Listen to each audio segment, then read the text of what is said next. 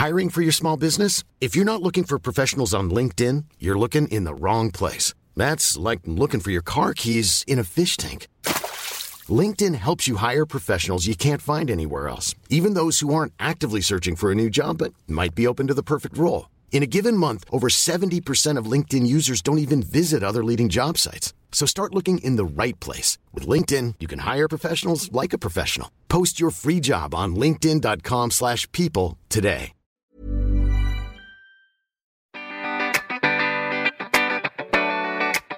What's the first thing we remember when we think of grade school history class? Our exams had us memorizing dates and names of treaties, but there's so much more to learn about our history and the world we live in. Welcome to What's Up, Araling Panlipunan Rebooted. I'm Siege Tantenko, a TV reporter and podcaster. And I'm Sab Schnabel.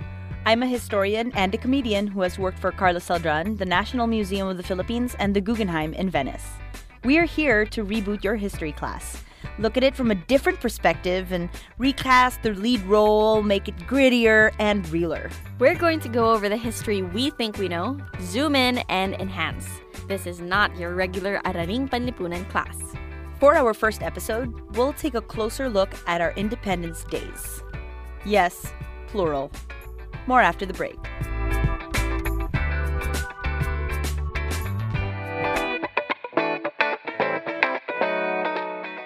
Since this is our pilot, we'll introduce you to something we'll be doing every episode a segment we call Pearl of the Orientation. In Pearl of the Orientation, we talk about what was happening in the rest of the world during key points in our history. So, Sab, what was happening in 1898 when we first declared independence from Spain? In 1898, H.G. Wells published War of the Worlds, a landmark novel that greatly influenced the science fiction genre. Madame Curie, the first woman to win the Nobel Prize, discovered radium. Radium has enabled so many advances in the medical field, including x rays. It's considered a cornerstone of cancer treatment.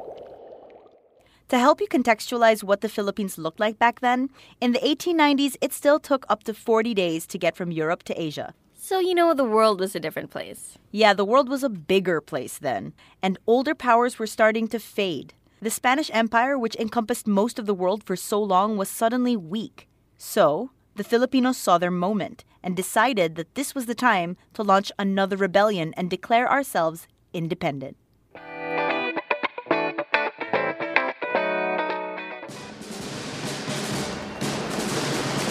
We're all familiar with the image of June 12, 1898. The White House in Kawit Aguinaldo standing in the balcony and waving a flag that looked a lot like the one we know today. It had the white triangle, and in it, the sun with eight rays three stars to symbolize Luzon, Visayas, and Mindanao, and the red and blue fields.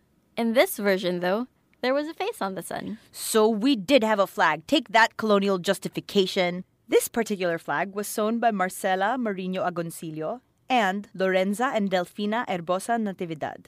As the Constitution was signed by our brave forefathers, and this one random white guy, more on him later, our flag was raised proudly to the tune of La Marcha Nacional Filipina. Picture the rebels kicking it with the Ewoks and celebrating the takedown of the evil empire in Return of the Jedi. But as we were declaring ourselves a sovereign nation, the U.S. had bought us. The 1898 Treaty of Paris put Guam, the Philippines, Cuba, and Puerto Rico under the protection of the United States. America paid the Spanish $20 million, or in 2018 money, that's over $609 million. For comparison, some other places that the U.S. bought are most of the Midwest. It was sold to the U.S. government, doubling the size of the country in the Louisiana Purchase.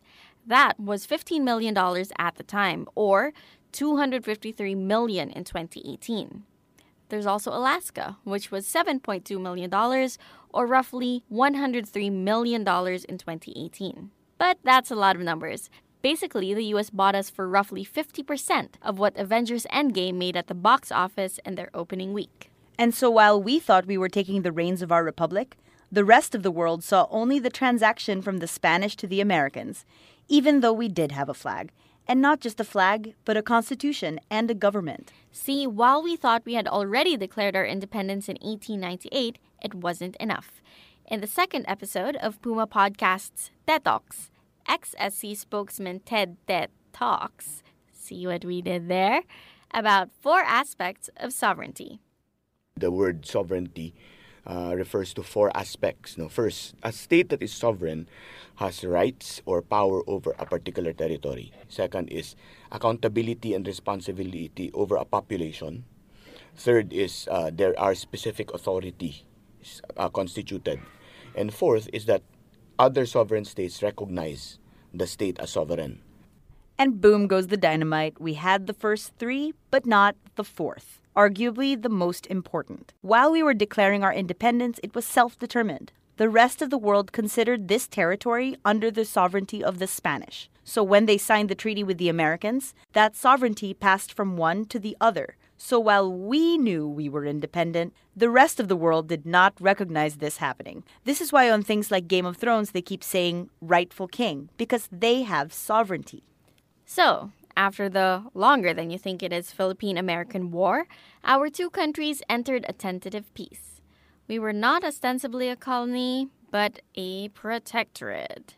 What's up with that?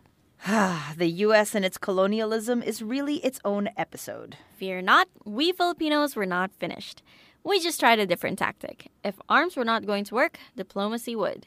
President Manuel L. Quezon successfully lobbied the U.S. president at the time, Franklin D. Roosevelt, cajoling him and the rest of the United States into committing to withdrawing from the Philippines and leaving us alone. Also, they were dealing with the Depression at the time, so it seemed like a good idea to downsize, and the Tydings McDuffie Act was signed in 1935. This gave the Philippines a 10 year transition period, with our full independence to be declared on July 4, 1945.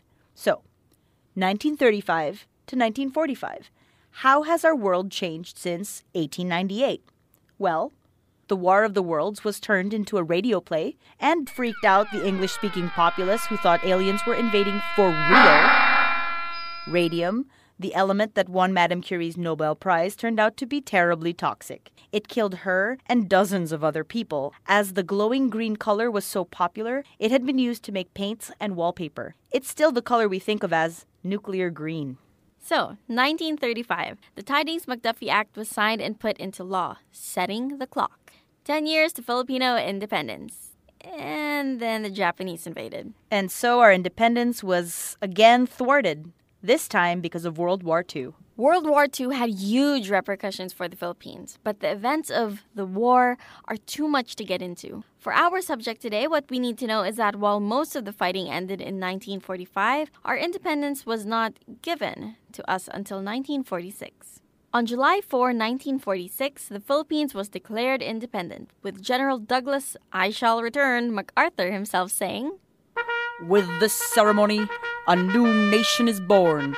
48 years ago, the mantle of American sovereignty fell over this land and this people.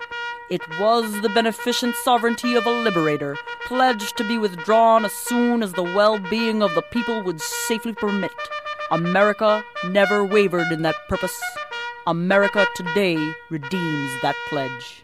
Once again, our flag was raised over the flag of our colonizers, this time on the grandstand in front of the Rizal Monument. A gift from our benevolent protectors. We shared July 4th as our Independence Day for almost 20 years, until 1963. In 1963, President Diosdado Macapagal signed Proclamation number 110 to declare, quote, the establishment of the Philippine Republic by the revolutionary government under General Emilio Aguinaldo on June 12, 1898, marked our people's declaration and exercise of their fight to self determination, liberty, and independence. End quote. Emilio Aguinaldo gets a bad rap, and there is a lot to say about that. It deserves its own show, and in fact, there are shows about it. Famously, Lourd de Veyra's Bayani o Gangster on TV5. We'll definitely do an episode sometime down the line on this hype beast for the Philippines, but in the end, his legacy started us down the path to independence, and that was recognized properly by Macapagal. Macapagal said, July 4 seemed tantamount to the celebration of Philippines' subjection to and dependence on the United States, which served to perpetuate unpleasant memories. The celebration of Independence Day on June 12, on the other hand, would be a greater inspiration to the youth. End quote. And so 65 years after that first flag was raised in front of that house in Kawit, Cavite, it was raised again to commemorate that revolution. The house was gifted by Aguinaldo to the Filipino people. Newspapers quoted him as saying, to perpetuate the spirit of the Philippine Revolution of 1896 that put an end to Spanish colonization of the country. He died a few months later in 1964. His house is now a museum in Kawit. Every June, there's a ceremony commemorating our Independence Day. The one we chose, anyway.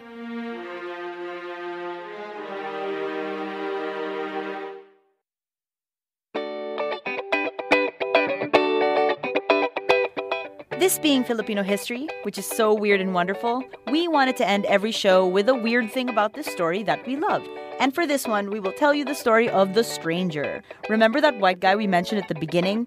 Yeah, he signed our Constitution. That's right. On our Constitution, amongst the forefathers of the Philippines, is the signature of Mr. L.M. Johnson. He's described as a citizen of the USA, a colonel of artillery, but there are many conflicting reports. Some people say he was working for the Filipinos, some say the Americans. The Americans deny this, but there is evidence from books like The Philippine Insurrection Against the US that it was important to Aguinaldo that an American was present. The implication being, any American would do. Some sources say L.M. Johnson was a colonel working for FDR. Others cite letters from Johnson pledging his loyalty to Aguinaldo. What we do know was that he was born in America and went gallivanting around the world. He popped up in Chile and China. Some reports say he was a soldier, a hotelier, a film producer. Sources are kind of sketchy about his life, but what we do know is that he signed our Declaration of Independence. My suspicion is that Aguinaldo used him to validate our Constitution. And as an American, he was recognizing our sovereignty, that word again. A bit like this white guy signed it and he stands for all white guys. Yes, reversing the trope before it was cool. Johnson was supposedly a colonel, a fact that Americans like to deny, so they can be consistent in their stance that they did not recognize Philippine independence. Aguinaldo made sure that he had someone who was white, hard copy, paper trail, in person, witness our independence. So, of course, the Americans painted him as a nobody who was not official, held no official titles, and played up the sketchy nomad aspect of his life. Sources for Johnson's exploits are hard to find and even harder to prove. And so the stranger will live on as the mystery white guy who signed our Declaration of Independence, a testament to our weird relationship with the United States. Something we'll be exploring a lot on WhatsApp. Araling Panlipunan Rebooted. Thanks for listening. I'm Sab Schnabel. And I'm Siege Nantenko. Class dismissed. We've got more episodes coming your way. Subscribe to What's Up Araling Panlipunan Rebooted on Spotify, Anchor, Apple Podcasts, Stitcher, or wherever you listen. Join the discussion and check out our favorite history memes. Follow us on Twitter at History Rebooted, on Facebook.com slash History Rebooted, and on Instagram at history.rebooted. I'm on social media at Siege Today. And I'm at Sab Schnabel on Twitter. That's Sab, S-A-B, Schnabel, S C H N A B E L. My name has been a problem throughout my high school life. This episode of What's Up, Araling Panlipunan Rebooted was produced by Pauline Reyes and edited by Nina Toralba of Puma Podcast.